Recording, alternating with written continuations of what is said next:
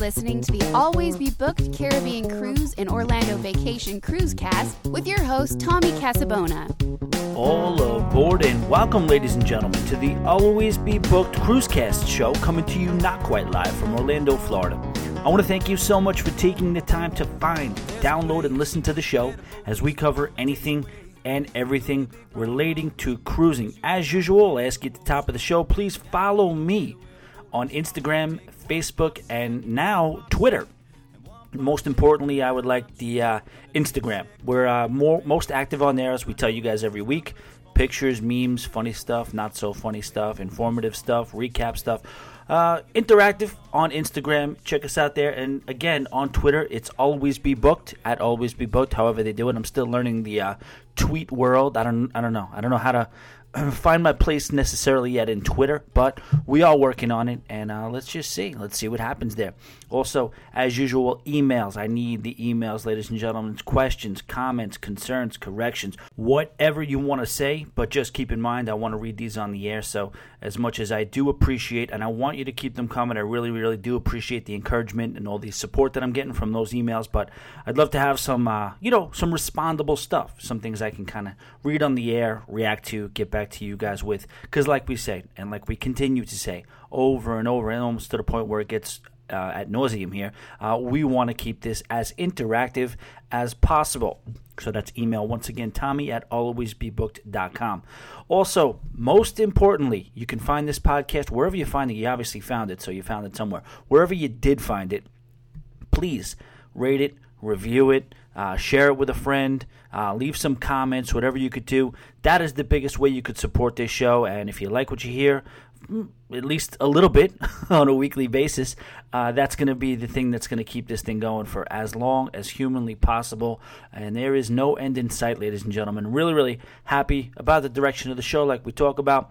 You know, we talked a little bit about the last couple of weeks about what I'm going to do and where the show was going to go, and I talked about adding another day would be a port profile or a cruise profile. I still don't rule that out, and I don't mean to kind of be wishy-washy with a lot of stuff, but again, we are in only the fifth month of this whole thing, and you have to understand it is a work in progress, and I will tell you this, like there's a few things. So I have a full-time job, as you guys know, and I, in an ambitious manner, try to say, all right, you know what, I'm going to commit to two shows a week, because that's really, I'm like, you know what, I got to make that work, and one's going to be a port profile, one's going to be a cruise ship profile, and I kind of do that while I'm, I say before the process happens, so I'm like deciding that I want to do this, and then I actually go to do it. What happens, lo and behold, there's not enough time in the day, so I would rather not necessarily tell you things that I'm going to be able to do that I really, at this point, because of the full-time job, not able to bring to the table. So here's where I'm at right now. And you know what, guys? You guys know me by now. It could change in 2 weeks. I don't think it will, but this is the direction of the show. Plus, the other thing is, I don't want to give you guys more than you can handle of me, because I can only handle so much of me. But I can tell you this. I do look at the numbers, and what I do see is that a lot of times, when I have 2 weeks of shows out there, the numbers, of course, it's more views overall because there's two shows, but each show gets a little bit less views because, again, you guys have lives too, and I don't expect that you're clamoring around your podcast listening device just waiting for me to release another show. Hopefully you are. Hopefully you eventually will be, but at this point, we're not thinking that. We don't have that type of swagger at the Always Be Booked podcast yet, but hopefully you guys are enjoying the show, and what I really, really think that is going to be the best thing for us right now is for me to just stay committed to the one show per week. Even this week, we got busy, ladies and gentlemen. I'm sorry. Can't help it. We're a little bit late. It's into Wednesday now. I told you get the podcast on Tuesday.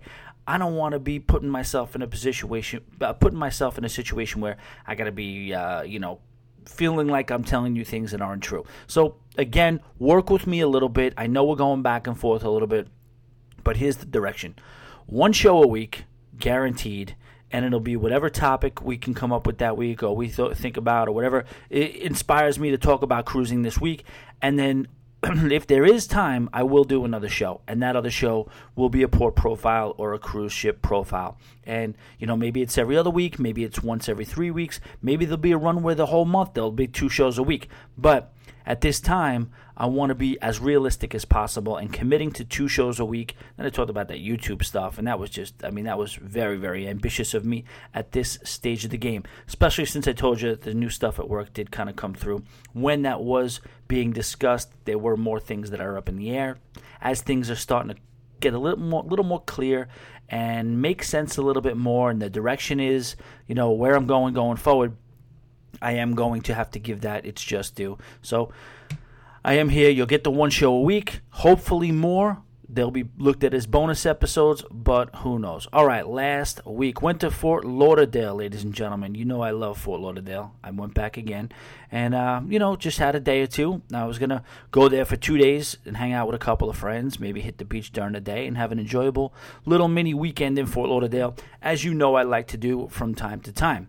So like I told you, I got the alignment fixed and the car drives smooth, the truck drives smooth, and everything's good. But there was an issue. I do have a taillight out. The left back taillight was out, so I had to go to AutoZone to get that taken care of. Now, again, like I tell you, from New York City, guys, we don't necessarily do a whole lot of driving in New York City. We do subways, you know what I'm saying? To have a car in New York City, you're pretty much well off. You know what I mean? You're not middle class. You can't. Well, you're going to park your car. I mean, for you to have an apartment in New York City, $2,000. To be able to have a car with insurance and everything like that, $500, $700, $800, could be up to $1,000, depends upon what you're driving. And then to be able to park your car, if you're lucky enough to live in an area where you can find parking, you're still going to have to pay another $600 or $700 to have the place where you park your car for work. So the car thing doesn't really happen. I don't really know too many people that are making less than $300,000 or $400,000 that have their own car and drive around New York and just have that luxury where they're commuting over the bridge, to work in the city every day. So it just doesn't happen. So again, this is disclaimer city here. I don't necessarily know a lot about cars. I don't, it is what it is. I'm in Orlando now, and I'm just driving every day. So I probably should be able to fix my own taillight. Unfortunately, I'm not. So I go to AutoZone. I find out it's an auto parts store, but they will gladly come outside and change they'll change your car. They'll change your taillight for you. So I go up and I'm ready to – and again, guys, I don't pretend to be politically correct, okay? So you could call us what you want, say what you want. If you want to – I'm online purchasing the taillight, and I say to the cashier woman is very attractive, cute, on the younger side girl, 25 years old, around, very, very friendly. Hey, how are you? Oh, check you out. I'm like, yeah, I called a little while ago. They told me that somebody can change this for me. And she's like, oh, yeah, we'd be glad to do that for you. And then, she's probably about 5'3". Again, like I said, attractive girl, pretty smile, nice girl. I'm like, yeah, can you call somebody up to take care of that for me? She goes, oh, I got it, no problem. She goes, let me get my tools. So she just goes in the back, and this is just this like petite-looking cute girl taking me out and to my truck. And she's like, yeah, I'll take care of it for you, no problem. And she's asking me questions. I don't know how to answer the questions. And at that point, I just, I don't say I turned in the man card, but you know what? The man card kind of got suspended a little bit right there. And I know there's people listening to this from all over the place and won't even understand my disclaimer about when you're from New York City, you don't necessarily know your way around cars too much. But it happened, and it was kind of embarrassing having this very sweet young lady, bring her tools out and change my taillight for us. And she told me, yeah, she said, yeah, I come from Long Island. My father was a mechanic, and she was really nice while she was doing it. She didn't, she did her best not to make me feel too emasculated, but it is what it is. So had to fix the taillight, and that enabled me to start my journey down to Fort Lauderdale. So I head down to Fort Lauderdale. This is a real quick story, guys. This is not a long one at all. I go down to Fort Lauderdale thinking I'm going to be there for 2 days, 2.5 days. So I pack a bag, get the taillight fixed, hit the road. Get down there, check into a hotel. I always like to check into a hotel. I get people I could stay with. But for some reason, it just, I don't like to be in people's way. I just don't. And I also just like to be as I am. You know what I mean? I like to have a pool down there that I can kind of have access to. I like to have my own kind of place that I can retreat to. I don't have to be as messy or as neat as I want, so I just get a kind of like, nothing crazy, $90 hotel. They're not too bad this time of year. So I get down there, put everything away, check into the hotel. Now I'm meeting a couple of friends out. Go out, and it's a little bit later. It's on the later side, so that's always dangerous. And I'm talking like an adolescent here, and you know, I'm no stranger to doing that here and there. So I'm playing catch up, and that's basically what happens. And honestly, I take it to a level that a man my age just really has no business taking it to nowadays. So I was out of control. I mean, I didn't do anything crazy necessarily. I was just extra drunk. So I try not to get that bad anymore. It's like that old school level where you like almost feel like you're gonna throw up, and you know, I haven't thrown up from drinking in a long time. So, but on this particular occasion, I felt like that could happen. It did not, thankfully. So I got home, ate a little bit, fell asleep, woke up with the worst hangover I've had in a generation at about 10 a.m. And am I going to get ready? Am I going to go to the pool? Am I going to plan out the day? Am I going to check out cruise ships? Am I going to, go catch up with my friends at their apartment where their pool is? Am I going to do any of that? No. When you're this experienced, you know when it's time. You had the bad night.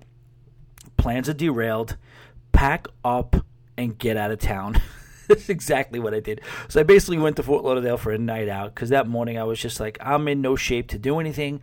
I don't even want to deal with anything or anybody. I'm not going to be able to be very social right now. So let's just set sail. Let's get some Arby's and let's enjoy a nice drive home. And that's exactly what I did. Nice drive home was anything but what it was, though. I drove in my, however many years, the worst weather I've ever seen. Just every other hour there was just violent thunder and lightning storms.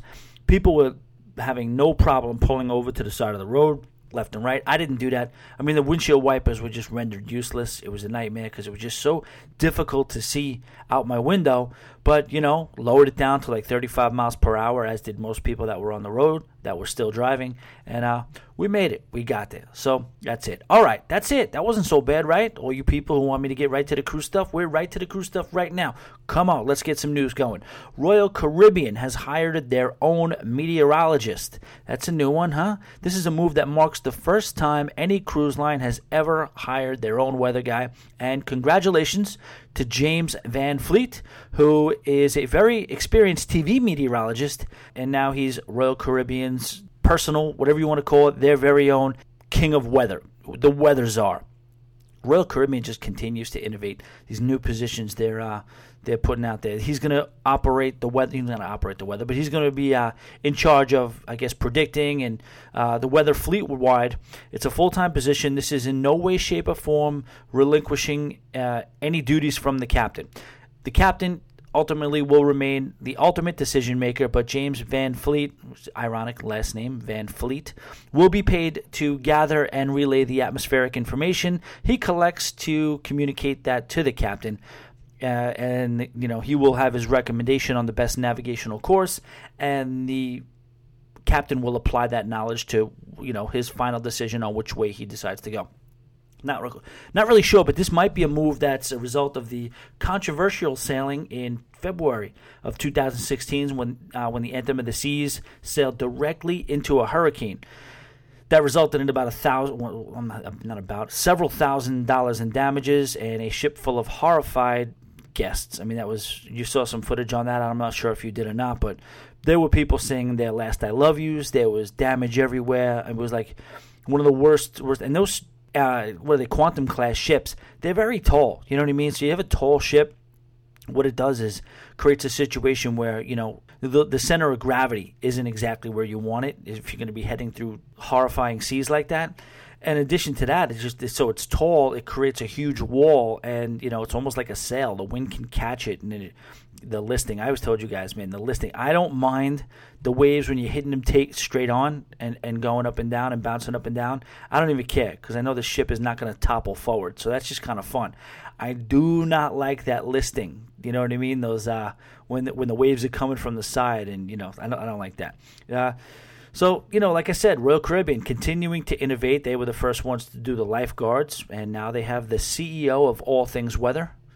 What do you want to call it? The weather general? The Minister of Meteorology. I don't know what they call this guy, but you think of a good title.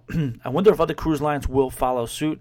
As you know, when they did the lifeguard stuff, now I guess Disney always had the lifeguards, but that was just a constant. Royal Caribbean added them, and ever since then, they're going to put them on all their ships, and Norwegian is going to do the same. It will be interesting to see if Carnival does the same. That's going to be another reason why I go more in the direction of Carnival in the future, if so. If Carnival holds out and doesn't jump on the lifeguard pool bouncer bandwagon, I will definitely be more inclined, and that will be another feather in the cap of Carnival when I'm making my decision to cruise next time. All right, staying with Royal Caribbean, the largest cruise ship in the world's exterior is complete. It was completed last week, and she was floated out of its dry dock to, you know, make sure it floats. The entire exterior is complete, and the next phase of this is to bang out the interior. Symphony of the Seas is the name of that ship, and it will debut in April of 2018. She will spend her first month in the Mediterranean, and then she will take her talents to South Beach. Little LeBron James reference. Big shout out and a congratulations to the Golden State Warriors who bought their way to a championship. I think that was – I don't care. I didn't like when LeBron did it. I thought it was outrageous when he joined Dwayne Wade on the Miami Heat, ultimately creating a super team. But this is another level. You're talking about a team that would have been either even money or favored to beat the Cavaliers again, and then they add the second greatest player in the world to that team. To me, I don't know, it's too much. Why would Kevin Durant, who arguably could have beat the Warriors with his own team, why would he have to join them at the end of his contract? All right, moving back. So she's taking her talents to South Beach, and the Symphony of the Seas will begin alternating Eastern and Western Caribbean cruise itineraries. As we mentioned, she will be the largest ship in the world, making her the largest ship in the universe. Upon her completion, she will be 230,000 gross tons with 28 more staterooms than any of her sisters. So the Oasis and the Allure, this is the big sister. This is not the oldest, but the biggest. So congratulations to Royal Caribbean, the largest. And then we'll talk about it later. Supposedly, she won't be the longest, the biggest cruise ship for very long. All right, let's move over to the fun ships. Carnival Cruise Lines announced that as part of their Carnival Live program, they're going to bring in the big dog, Chris Tucker. He will be added to their roster of performers while docked in Nassau, September 21st and September 22nd. The well-known comedian and actor will perform on the Carnival Breeze and the Carnival Liberty, respectively. You may know Chris Tucker. He was a stand-up comic, but more likely you'll know him from his roles on two separate motion picture, not movies, franchises.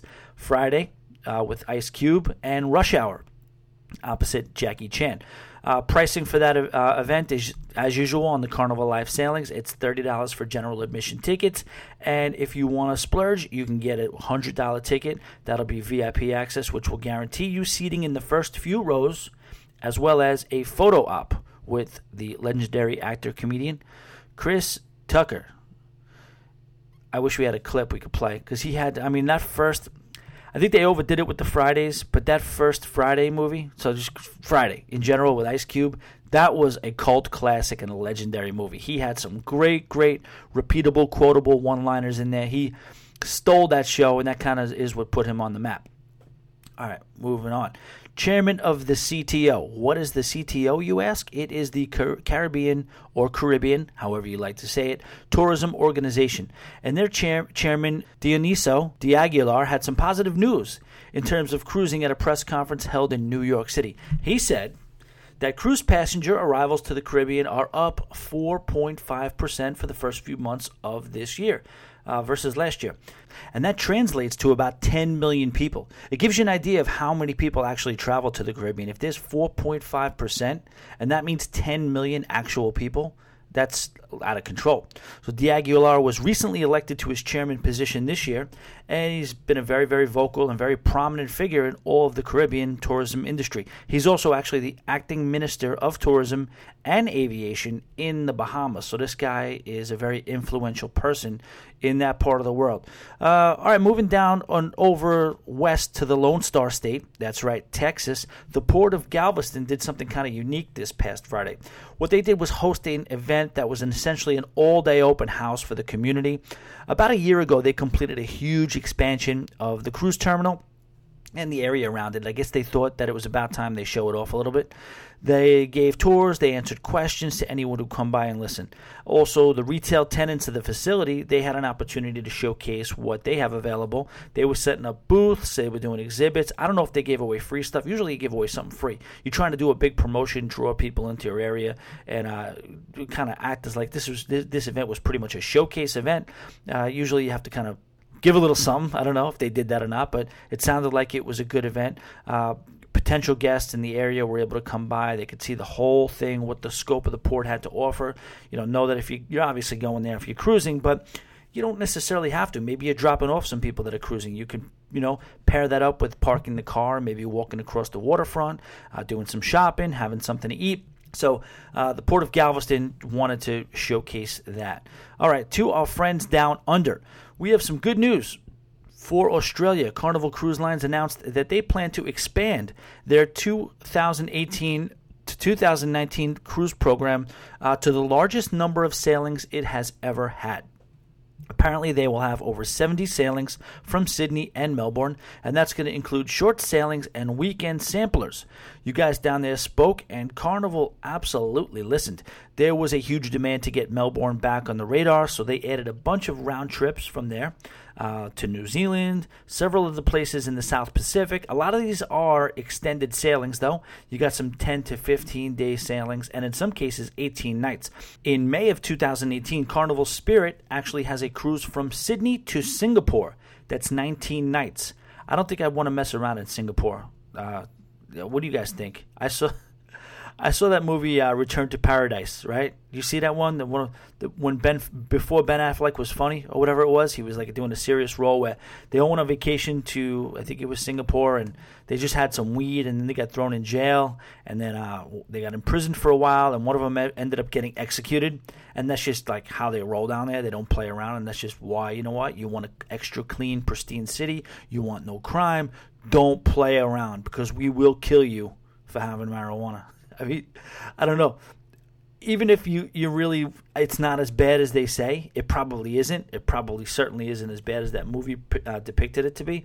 I still probably would be too neurotic walking around there, just knowing that, because I do a lot of dumb stuff.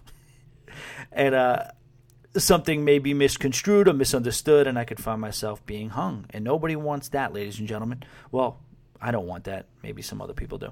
So, people in Australia, congratulations. The what else is going on down there? You still have so that's going to run into 2019. They were going to do a purpose-built ship for P&O, and that was going to be set to Australia.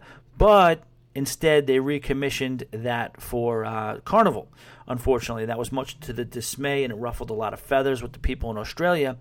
Understandably, but the good news is you are getting the Carnival Splendor, which most people know is my favorite ship. Again, there's nothing special about it. And of course, if you're down there and they were going to do like a brand new P&O ship built from scratch, I would probably say that would be really exciting and something you guys would rather have. But you're getting the Splendor. That is the best aft pool at sea. All right. This is the story of the week here. A 73-year-old guy was solo on his yacht. It reminds me of a movie called All Is Lost with Robert Redford. I don't know if you've seen that one. It just shows you that I'm like a little bit of a nerd because just look. If you want to look it up, look it up. All Is Lost with Robert Redford, and he's just this. You could tell he's a well-to-do yacht guy, and the movie opens up with him discovering, waking up to finding that there's a leak in his yacht, and he's somewhere in the Indian Ocean. You don't even really know where he is, but he finds out that over the course of the movie, this yacht he has is just not going to make it. And through several different stages of just things getting worse and worse and worse, a couple of not failed, but he tried to save himself. There were some carrier container ships in the area, didn't get rescued. And there's really no words in the movie. There's no speaking in the movie whatsoever. But it's really, really intriguing trying to see this man against nature type of situation. And Robert Redford does a really, really good job. I won't tell you how it ends, but the movie is called All Is Lost, and I definitely recommend it. I recommended it to a couple of buddies of mine. They cursed me out for the next 3 days. How could you make us sit through that boring piece of crap? And I do understand that if you like action movies and dialogue and drama, this and that. Well, the drama's there, but to me it was just like almost like Hemingway's Old Man and the Sea. It was very, very simple storyline, but just done with such detail. And, you know, the struggle, you kind of feel like you're in that boat with him. Either way. So, anyway. So, apparently, the guy's name is Mervyn Wheatley. He was involved in a transatlantic yacht race. Are you serious? Does this guy have anyone around him to tell him how bad of an idea this is? So, I don't know. Somewhere in the North Atlantic, he was in an awful, awful storm. So you got a 73-year-old guy on a yacht by himself in the middle of the North Atlantic in an awful storm. His boat got knocked sideways. Not ideal. And one of the porthole windows got smashed in, and the boat was filling up with water. The thing was about to sink. He was headed towards Halifax, where the race was supposed to end. Several other boats were in the area. They were in distress. They made it somehow. And the U.S. and Canadian Coast Guard teamed up on this one. They sent air support. They sent a few vessels. After a cargo ship came by and tried to rescue Wheatley, but was unable because they just didn't have the equipment to be able to hoist them up, the U.S. Coast Guard contacted the Queen Mary II. That's right, the Queen Mary II, and requested that she get involved with the rescue operation. Everyone was brought home safely. Apparently, this race had been going on for 25 years, and nothing like this, nothing even close to this extreme, had ever taken place. Waves were as high as 35 feet. This guy is a hardcore yacht guy, and supposedly he could not stand cruising. He hated cruise ships, all things cruising. Being a yacht captain or whatever he was, he just didn't like cruising or cruise ships. When he got on board, they let him borrow a dinner jacket. That's Cunard and Queen Mary. You got to have the actual dinner jacket is a thing here. So they let him borrow a dinner jacket, and he was the captain's guest at dinner. When he was asked about the whole ordeal, he said, "Everyone has been so nice, and perhaps I'll be a little less snooty in the future when it comes to cruise ships." Oh my gosh. I should hope so, sir. Perhaps you'll be a little less snooty. This is the Queen Mary II. You talk about a tough crowd. This guy, are you kidding me? The Queen Mary II picks him up. He says, "Maybe I'll be a little less snooty about cruising from now on." Guy's boat is sinking in the water, and he makes a statement like that. I'll tell you what, it's a good thing there wasn't the Carnival Fascination, and that wasn't the only ship that was in the area. He might have said, "No thanks, I'll take my chances on the sinking yacht." I have no idea. All right, moving on. So I wanted to discuss something before I kind of got into actually what the topic of the show is. It just kind of stuck out in my mind the other day. I was listening to another podcast, a cruising podcast I'm a big fan of. It's called the Royal Caribbean Blog Podcast with Matt Hochberg, and like I said, I love listening to the show, and I think Matt does a great job, but I just wanted to kind of echo the thoughts that I was having when I was listening to this particular show. It was his last show, and the topic was things you don't like about cruising, or things you don't like about a Royal Caribbean cruise. And really what it was is just basically things you don't like about cruising, but you do, understandably, his show, you have to kind of bring it all the way back to Royal Caribbean somehow or another, and that makes perfect sense to me. And again, it's not nothing to beef about, nothing to battle about, but I just wanted to just kind of express what I felt about what I heard. So they were talking about things that they don't like to do on cruises. Now, that I have no problem with whatsoever, and I just wanted to kind of get this thought out there. If I'm dancing around, it sounds like I'm dancing around, and I apologize, but I heard them discuss things that they don't like about cruising, and I think there's tons of things that I don't like to do when I'm on a cruise, and I think you guys probably all have a ton of things that you don't like to do when you're on a cruise. And I guess their message was, and I'm not going to lie, I guess I took a little bit of offense to it. Clearly, I stepped back and realized, you know what, this is their opinion, and it's not it's fine. They're allowed to have that opinion, and I'm allowed to have my opinion. But it's not offensive to me whatsoever about the discussion or what you don't like about cruising.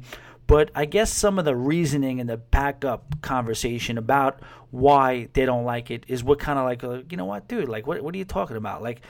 They were saying that, okay, so the first guy, I didn't get this at all. The guy said he doesn't like the pool deck. He doesn't like the Lido deck when he cruises. He doesn't like being outside by the deck. I don't necessarily understand why you're going on a cruise or going on the Caribbean if you don't like being on a Lido deck or at sea, like on a on a pool deck that's like the central area, the central hub for all things that are entertaining during the day, you know. But that's fine. You don't have to. You know, if that's just that's not your thing, that's fine. But then they started getting into other reasons, and one of the things that came up, and it was like pretty much directly from Matt, and it was he doesn't understand why people have to watch sports on a cruise. And I was just like, in my mind, I was like, all right, so clearly. And he said he precursored it saying he does like baseball. He's not a big football fan, but he doesn't mind it. What that means to me is that, you know, he doesn't mind baseball, and he really just doesn't watch football. If it's on, he doesn't care, but he doesn't want. But he said he actually went so far as to say, like, he will actually leave spaces on the ship where people are watching football, and all that stuff so far I got no problem with. But then he kind of backed it up by saying, I don't understand why people have to do that. They're on a cruise, they're at sea, they're in the Caribbean, and, you know, they're caring about sports, and they're worried about if Texas A&M is going to be Texas, is the actual teams he used. So I find myself in an area where people want to feel like they should be watching sports. And, you know, Matt's a very nice guy. He wasn't saying it accusatory, but yes, there was an air of judgment in what he said. And I was just like, as a person, like, the way I see it is this: you go on a cruise, you do whatever the hell you damn want to do, and if it's something that you like to do on land, and you could take that perfect world scenario, that thing you like, whether it's sports, whether it's, I don't know, trivia, whether it's reading books. You could make the same argument reading books. You know, if you can do that and transplant that experience onto a cruise ship, to me, that just makes it that much better. So, like, if you like to read books and you read a book on the subway, you know, what are you going to say? Now I'm on a cruise ship. You know, I read books all the time on the subway. Why am I going to read one on a beautiful Caribbean cruise? No, it's not the way it works. You watch sports at home. You know what? You're on a cruise ship. You could be on a cruise ship in one of your favorite places in the world in the middle of the Caribbean at a nice open-air pool bar or whatever it is, and you got the sports on. That's all the things in your life that you love transferred to a cruise ship. Why would you not? Why would you wonder or ask or guess why anybody would like not like watching sports? I get it. You're not a sports fan. So just say, you know what, I don't like sports. Like, I wouldn't necessarily spend a lot of time saying that I was not, he didn't say offended, but he said he just really, really questioned why, and it made no sense to him that if you're a college football fan and Texas A&M is playing Texas and it's showing on a cruise ship, it made no sense to him. Why would you go and watch that? Go enjoy the Caribbean and get the score later. So my point of this whole, I guess, mini rant is enjoy your cruise the way you want to enjoy your cruise. If you have an opportunity, like we just said, and I'm sorry, I'm forgetting the name, Christina, like, she told me that there was a whole cruise for the Super Bowl, and that'd be a cruise that I'm absolutely interested in. We'll talk about it. She sent an email back with information about that, and I will absolutely give some details on that. But again, this is not meant to be like, you know, like we talk about all the time in the letters I get, and the most common thread that I get is you guys, when you're driving in your car, or you're at work, or you're doing whatever you're doing, listening to my podcast is like listening to like a companion or somebody that you know, just hanging out with somebody you know. And that's what I want it to be. And I think that's the key to podcasting. I think that connection, you know, we talk about informing, connecting, and entertaining. The connecting part is where you feel like you know somebody. And that's when I like when I listen to any of these shows. I don't never met Matt, never exchange a word with Matt in my life, but I love his show. And when I listen to him, you know, you feel like you know him and you feel like you're connected to him. So the whole point of this little mini rant was just to kind of like, I guess, react. And it would be nothing that I wouldn't say. I'm not saying, you know, you're wrong for saying that, horrible, you shouldn't say that. It's not even about that. It's just, you know, I felt like I was listening to him, and if I was in a conversation, that's just what I would go back to him. And like, I'd say it with a smile on my face. I'm like, oh, come on, you can't necessarily judge how people cruise. If somebody likes sports and the Yankees are on and they're in the playoffs and it's Game 7, I'm like, this is awesome. I'm gonna have a beer and some wings on the waterfront of the Norwegian Escape, and I'm going to be watching the Yankees at sea. Man, there's nothing better than that. So my point is, whatever you're doing on a cruise, your cruise ship becomes your universe when you're at sea, when you're on your vacation. For that 7 days, that is your world, that's your universe, and whatever you normally do at sea, I mean, whatever you normally do on land and you enjoy on land, the more things you can transfer to doing that great version of that at sea, to me, why not? That's about it. All right, so let's get into what the purpose of today's show is and the topic of today's show. And, you know, we've done this before and we talked about goals and cruise goals and things that you want to do at sea. And in an industry where things are always changing and things are always going to another level, I think those cruise goals are probably naturally going to change too as more things get added to the list of things that you're able to do when you are at sea. So let's get into it. So the first thing that I have on this list of things that are what I would consider my cruise goals part two, and that is just in general, Cozumel. And it's funny, it's kind of ironic because I know a lot of people, it's an unpopular port. I know Emma, who we're going to have back on the show soon. We're planning another show with Emma and talk about some interesting things relating to cruising and some things relating not to cruising as well. And we're gonna bring you Emma too in the next coming weeks. But you know, she hates Cozumel, and I agree with her per se in terms of, you know, is there a lot to do on the island of Cozumel if you just, you know, if you're looking to just get into some cheap fun and not necessarily have to spend a ton of money, there's not a whole lot there for you at Cozumel, and I agree with that. However, you know, most people talk about the fact that there's a few bars, there's a few all-inclusives, you have a little bit of diving, and then besides that, there's not a lot that Cozumel is bringing to the table. If you can make it over to the mainland, however, I think there's a whole world of things that you could do. The trip I have coming up, it has a thing called Carnival Cozumel Plus on it. I don't know if you guys are familiar with that. And all it very, very simply is just an extended time in the port. So usually in ports for anywhere between 6 and sometimes, if you're lucky, 7 or 8 hours.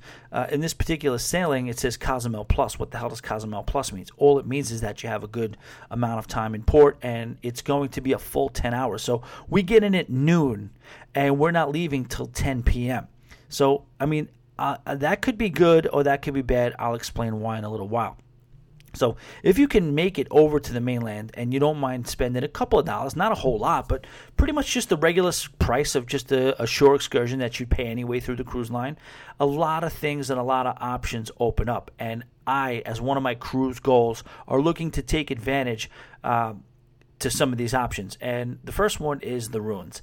If you can make it, you can get to Chichen Itza, you can get to Tulum, you can get to a few other places in the area. I would personally like one that you can climb. Is that weird? I don't know. You usually take a tour for most of them, and you're basically laying your eyes upon some of the oldest, most ancient things in the history, certainly on this side of the planet, on the western side of the planet. What they do is they close many of them off unless you're like a certified archaeologist.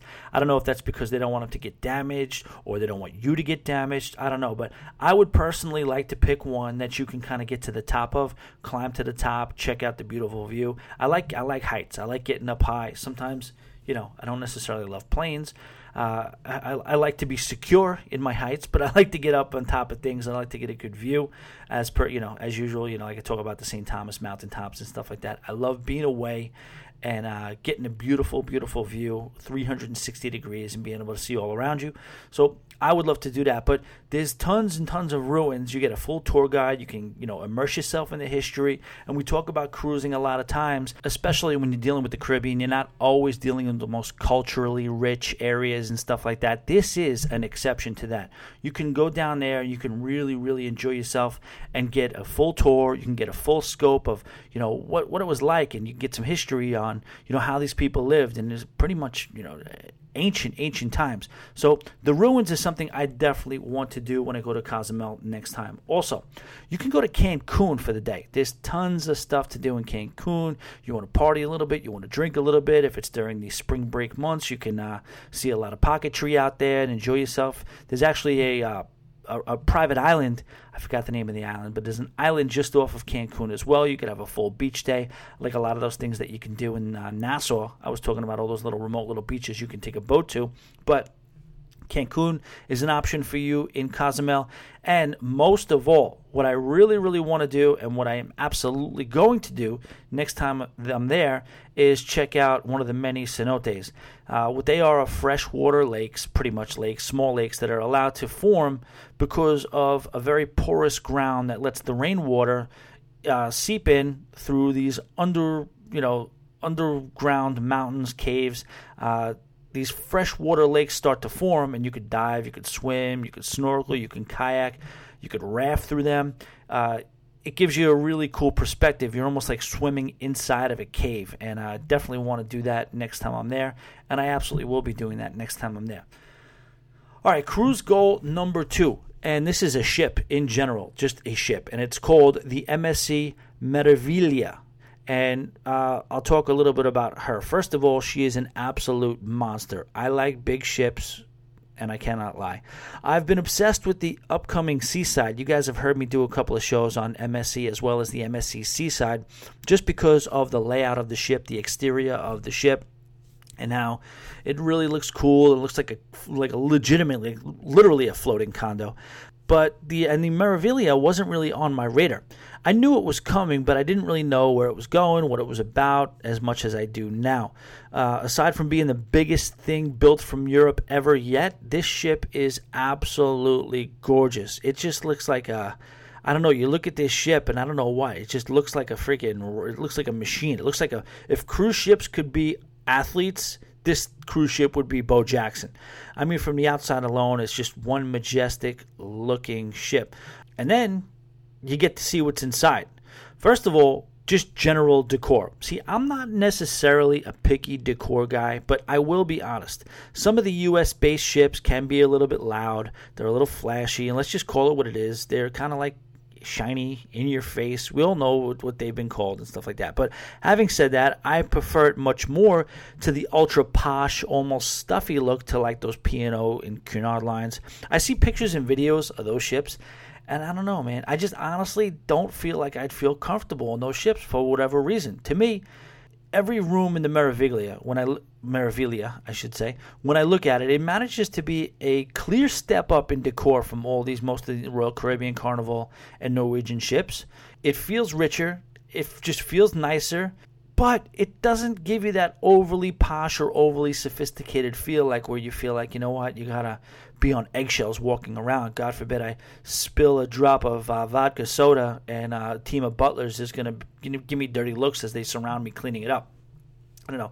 But like I said, it's on a different level from most of the ships I've seen, but not too much where you would be hesitant to cruise in the style that I cruise in and me and my friends do. You know, sometimes we get a little crazy, and as nice as it is, as cool as it looks, and as sleek as it looks, it also still looks like it invites fun, which I totally appreciate, and that's one of the things I love about it. Now, you can tell they took a little bit from the Royal Caribbean book, and they just took it to another level. They have this 315-foot-long indoor promenade. It looks breathtaking. Not only is it the center at night for shopping, restaurants, nightlife, many other forms of entertainment go on all over this place, but the most mind-blowing thing about this particular, I don't know what you want to call it, it's promenade, room, whatever, it's ceiling. It's a more than 300-foot-long, cathedral-shaped, high-resolution LED dome. Can you imagine? You're looking up. Just picture being inside of the biggest cathedral that you've ever seen. And there's, stores and shops, and you look up, and instead of just like a beautiful, what do you want to call it, like a domed ceiling, a cathedral-style ceiling, there is just high-definition, moving abstract to natural scenes, backdrops, like nothing you've ever seen. Sometimes it's like high intensity. Sometimes it's just very peaceful. Sometimes it's bright and loud. Sometimes it's just an aquarium type setting. Sometimes it's stars like the sky. It mimics the sky. And it's just constantly changing 24/7. It's like a planetarium up there for no reason.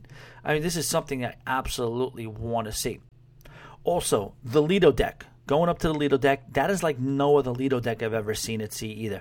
It's just something hard to describe about it, but just from an overall structural and construction standpoint, it's just so much nicer than anything I've seen. The jumbo screen is gorgeous. It's shaded above so you can actually see it. When sometimes that light hits the thing and it's hard to see, but it's placed perfectly so anywhere on the deck can see it. Everything is so sleek. Again, hard to explain. You got to just look up some tours. It's actually out right now, so you don't have to worry about just seeing the virtual tour. You can see the actual tours. Everything is so sleek. It's squared off. I mean, completely symmetrical. The pool has an incredible design to it. It's got these beautiful statues that was, somebody that were handcrafted, and somebody took the time to put them on there. The theme for the ship is everything, all things that are at sea. So I think they're like dolphin statues and stuff like that. Also, you know how on the pool deck, on the Lido deck, and in the pool itself, they have that area between, let's say, the edge of the pool and the pool itself? Sometimes it varies in size. Sometimes you could just kind of put your feet on it. Sometimes it's got like a long platform where you can walk around with it. You know what I'm saying? It's got, you know, just maybe it's an inch of water to 4 inches of water, depending upon, you know, the motion of the ship. The Meraviglia has that area too, but it's extra big, and it's on both sides, and each side is lined with permanent lounge chairs. Literally lounge chairs that are permanently fixed in there, and they just sit in the water. So you're laying on these lounge chairs and you're just outside of the pool, laying very, very comfortably, peacefully in this beautiful, beautiful area. I would imagine that you'd probably have to get up pretty early in the morning to reserve those particular chairs. All right, the water park looks absolutely sick. The specialty venues on board look amazing, including the American-style sports bar with virtual reality race cars. They have a Cirque du Soleil dinner theater every single night. Can you imagine that? You can go in, eat dinner. In that dining room in the middle is an area, staging area, that was purposely built for Cirque du Soleil, and you get a Cirque du Soleil show every single night. As usual, you know, the aft pool is a high priority for me, and the aft pool area is absolutely gorgeous. There's another pool with a retractable roof in case the weather is bad, and they also have an incredible adults-only solarium, again, taking a page out of the Royal Caribbean book, which is right at the front of the ship. So it's always interesting, you know, Royal Caribbean innovates things, and then MSC, give them credit. I mean, they did copy, but give them credit, they did take it to another level. I have no idea when I'm going to be able to do this, but I would like to also do a transatlantic, moving on to the next cruise goal that I do have. I'm a huge fan of sea days. I don't know how you guys feel about sea days. Floating around in the middle of nowhere, for me, your day is completely your own. The ship is completely full of things to do if you choose to participate, while being the perfect place to be if you want to do absolutely nothing as well. You're on an unforgettable adventure, and you're in it with like-minded people, and there is an unlimited opportunity for you to engage in mindless chit-chat with someone you'll never see again, or you never know. You may be sitting next to someone who might be your lifelong friend forever. It has happened. It happens more often than not. An example of one of these I'd like to take would be the one that's out of Tampa. You can also look up the repositioning cruises too, and with those, you get a great deal on. The problem is a lot of times they are coming more from Europe and ending up in America than leaving America and going to Europe. You can catch one on a Trans-Pacific. Every once in a while you can catch a reposition going, you know, back to Europe, but it's not that often. So what I was saying, an example of one of these that I would absolutely love to take would be the one out of Tampa. There's a particular one that's out of Tampa that's going to hit Key West, La Palma on the Canary Islands, and Tenerife on the Canary Islands, Malanga, Spain, or is it Melania, Spain? Melania or Malanga? You guys know me with the pronunciations. And it ends up in Barcelona. If I was going to do a transatlantic, I would definitely want to do, I would want it to be to Barcelona. This is a 14-day sailing on the Rhapsody of the Seas, probably not the cream of the crop from Royal Caribbean. It's probably more comparable to the Elation of Carnival, but still, you can do this cruise, and get this, you could do this cruise on May 6th. Again, this is a 14-day transatlantic cruise from Tampa to Barcelona, Spain, and you can get this for $699 per person. See, the deals on these are out of control. So that's, add that to the list of cruise goals, and that is a transatlantic. Moving on, as you guys have heard me say, one of the best times I've ever had at sea was when I booked the Florida Georgia Line. This is how we cruise. With a girl I met on the very first night I met her. Well, we didn't book that night, but we did agree to go on the cruise in principle. It was over. We just bonded over country music and had a great time. And, you know, we all, you know, you don't want to pay the whole thing. You know what I mean? She doesn't want to pay for a double occupancy, neither do we. So it's a little bit more when you're looking at cruise. You find people, as long as people want to get in your room and you seem like you could stand them, you jump right on it. Then she found two other girls, same situation. We roomed with them. She only met those two girls one other time at another festival. So in theory, all four of us were just getting to know each other for the first time on that cruise. It was one of the best times I've ever had at sea, and we're all still close to this day. These cruises are so communal. They consider their fellow passengers family. They stay in touch via social media. pretty much forever. And they continue to meet up with each other on other theme cruises or other events around the country that are built around those artists or topics that the theme cruise was originally about in the first place. Some of the ones I'm looking at right now to go on a theme cruise are, first and foremost, the Kid Rock cruise. I would love to do that. The only problem is that you can't get on it. You can't go on that cruise unless you are friends with what they call another veteran of a Kid Rock cruise. They've sailed on the Kid Rock cruise in the past. Shout out to Sixth Man. But this cruise has a huge following. It's an absolute blast at sea.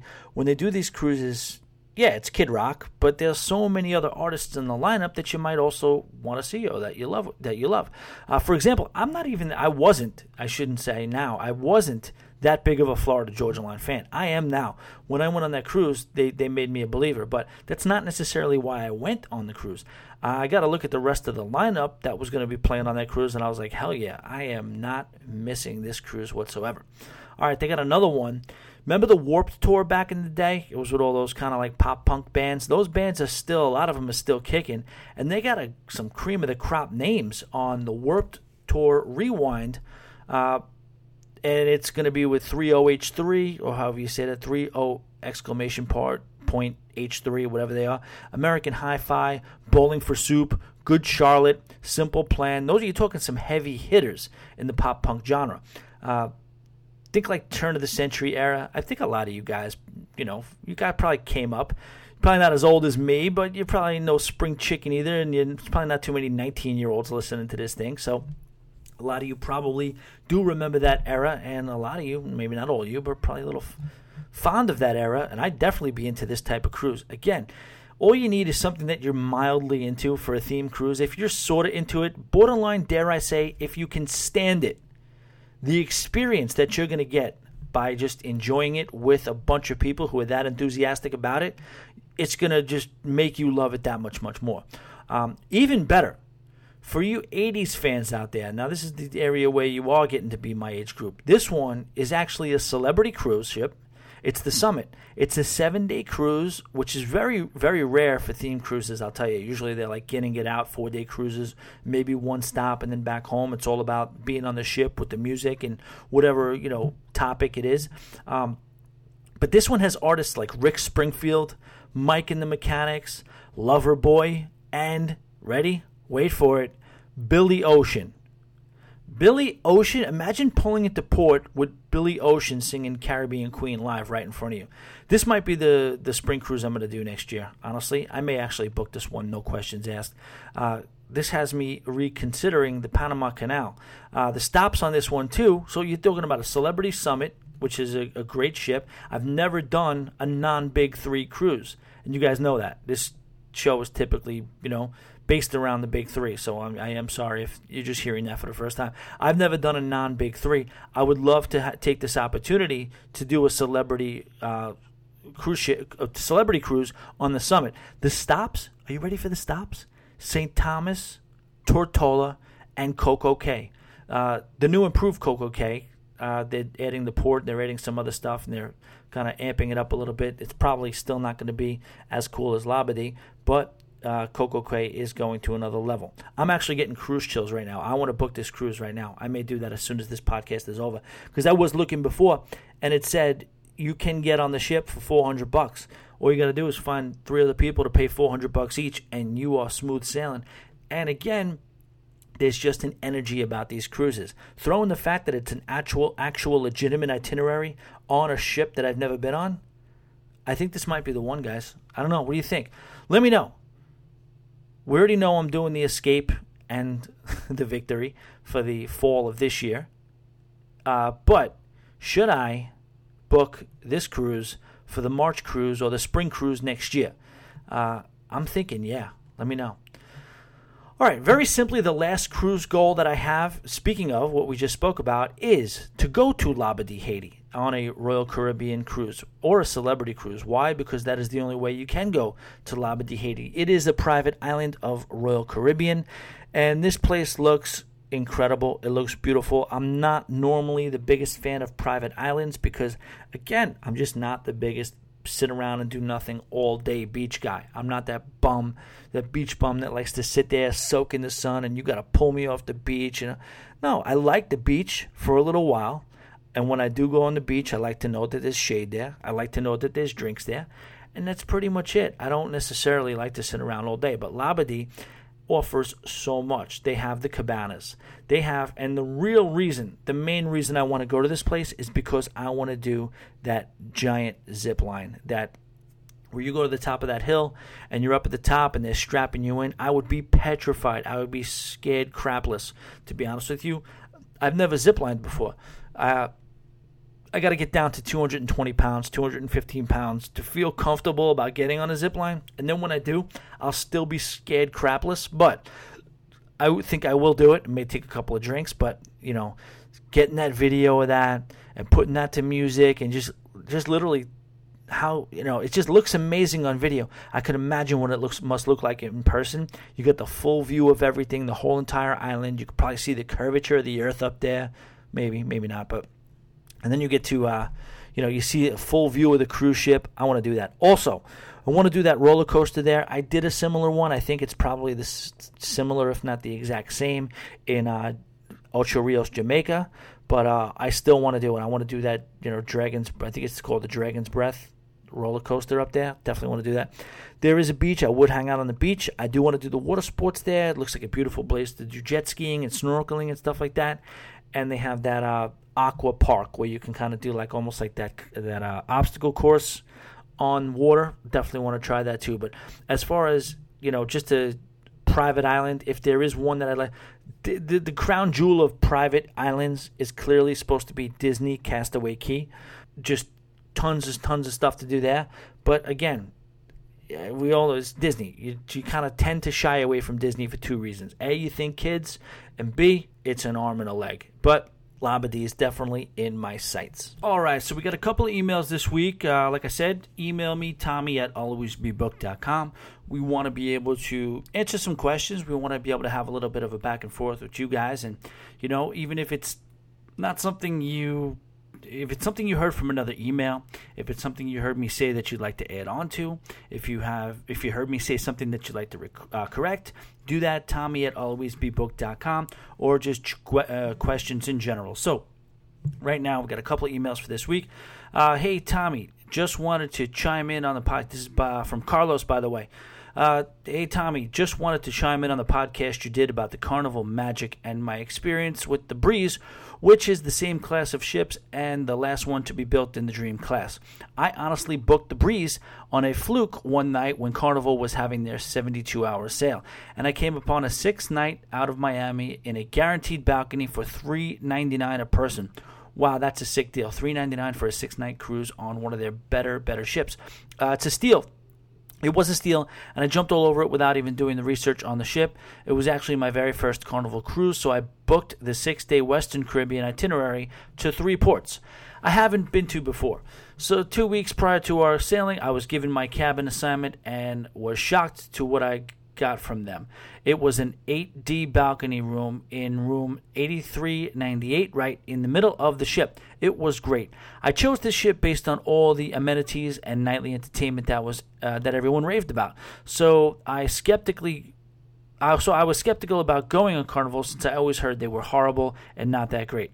Boy, were people wrong. I have no clue what level people's expectations are, but mine were met, and Carnival is on par with both Norwegian and Royal Caribbean in many aspects. When you enter the Breeze, it has an awe-inspiring atrium that, in my opinion, is better than Vista. I've been on both ships. There was a ton of things going on during embarkation that made us feel so welcome to be aboard. Now, I believe all 3 Dream class vessels are pretty much equal in layouts. But since the Breeze was the last to be built, it had all the 2.0 amenities and then some. Fat Jimmy's barbecue was off the hook. I ate there numerous times during my cruise. It now has been transformed into Guy's Pig and Anchor.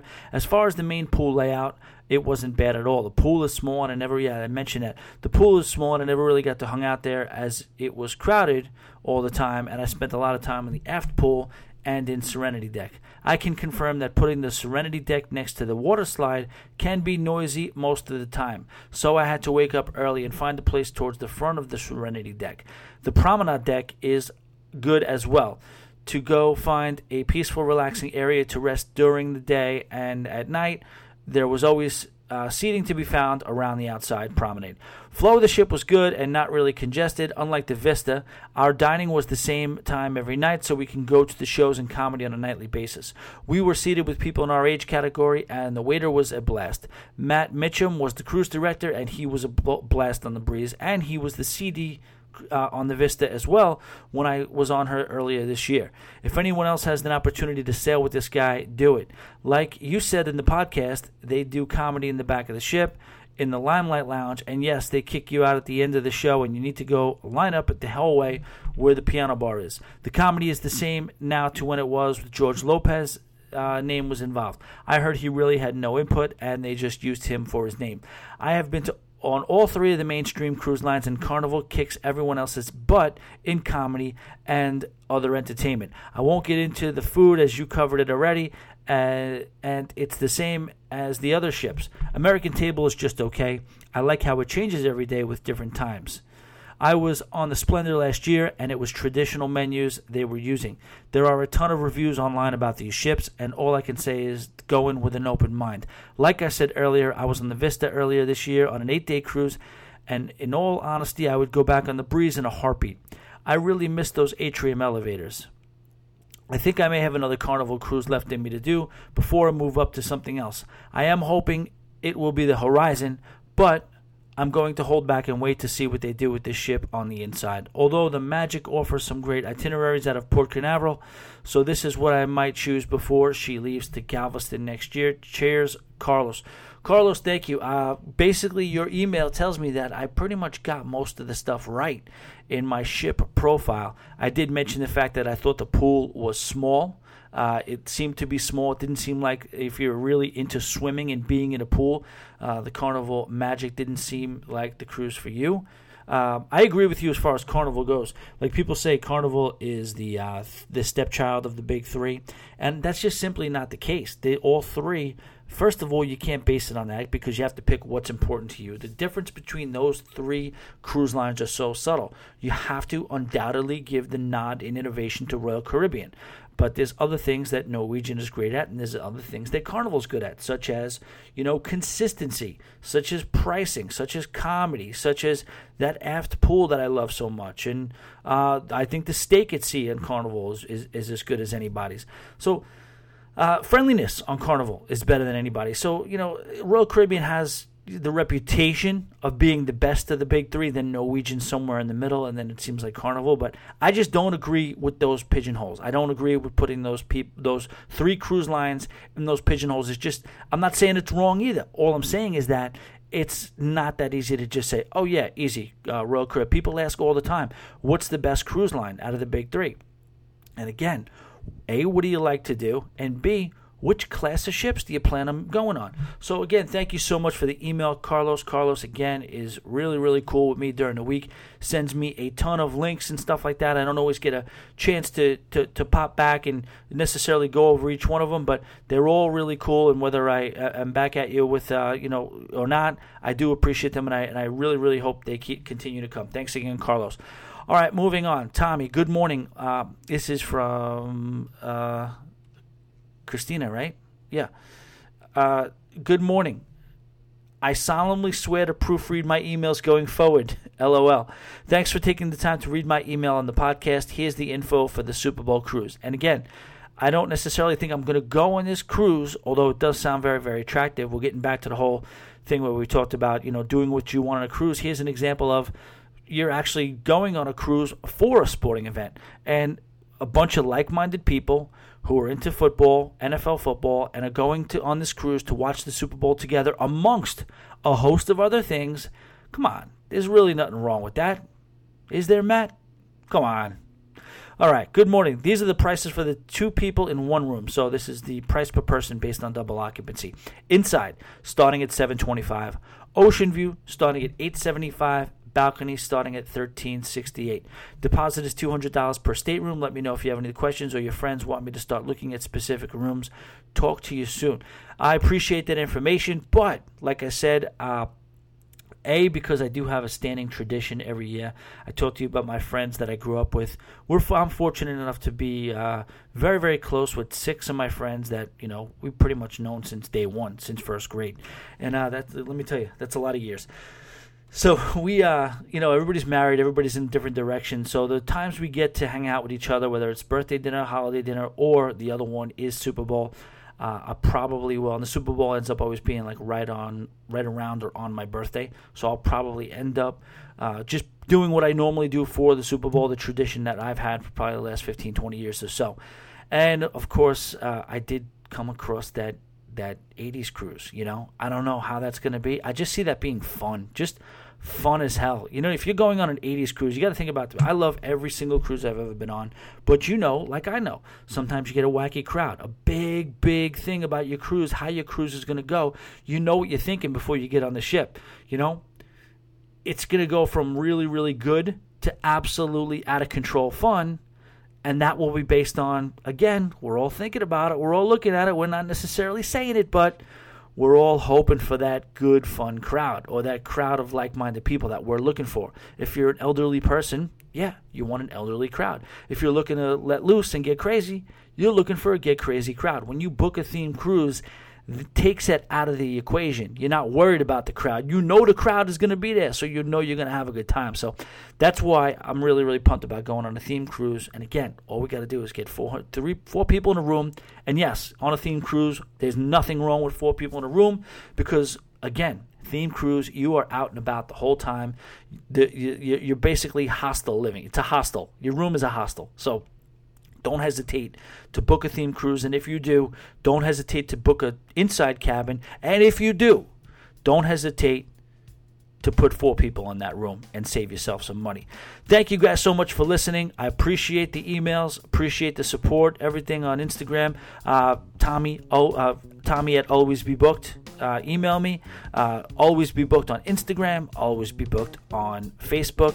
And all new, Always Be Booked on Twitter. Please follow me wherever you are so inclined. Thanks again for listening. We will talk to you next time. Take care.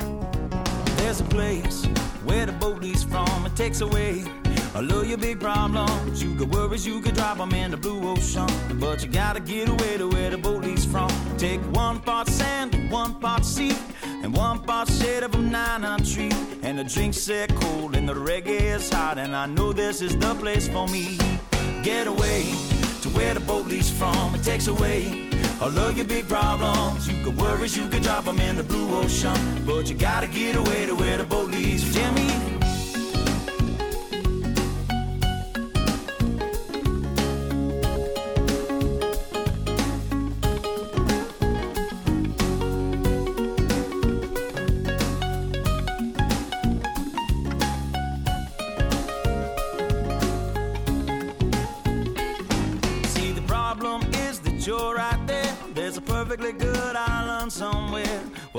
The boats and don't grab your coat. You won't need it where we are going.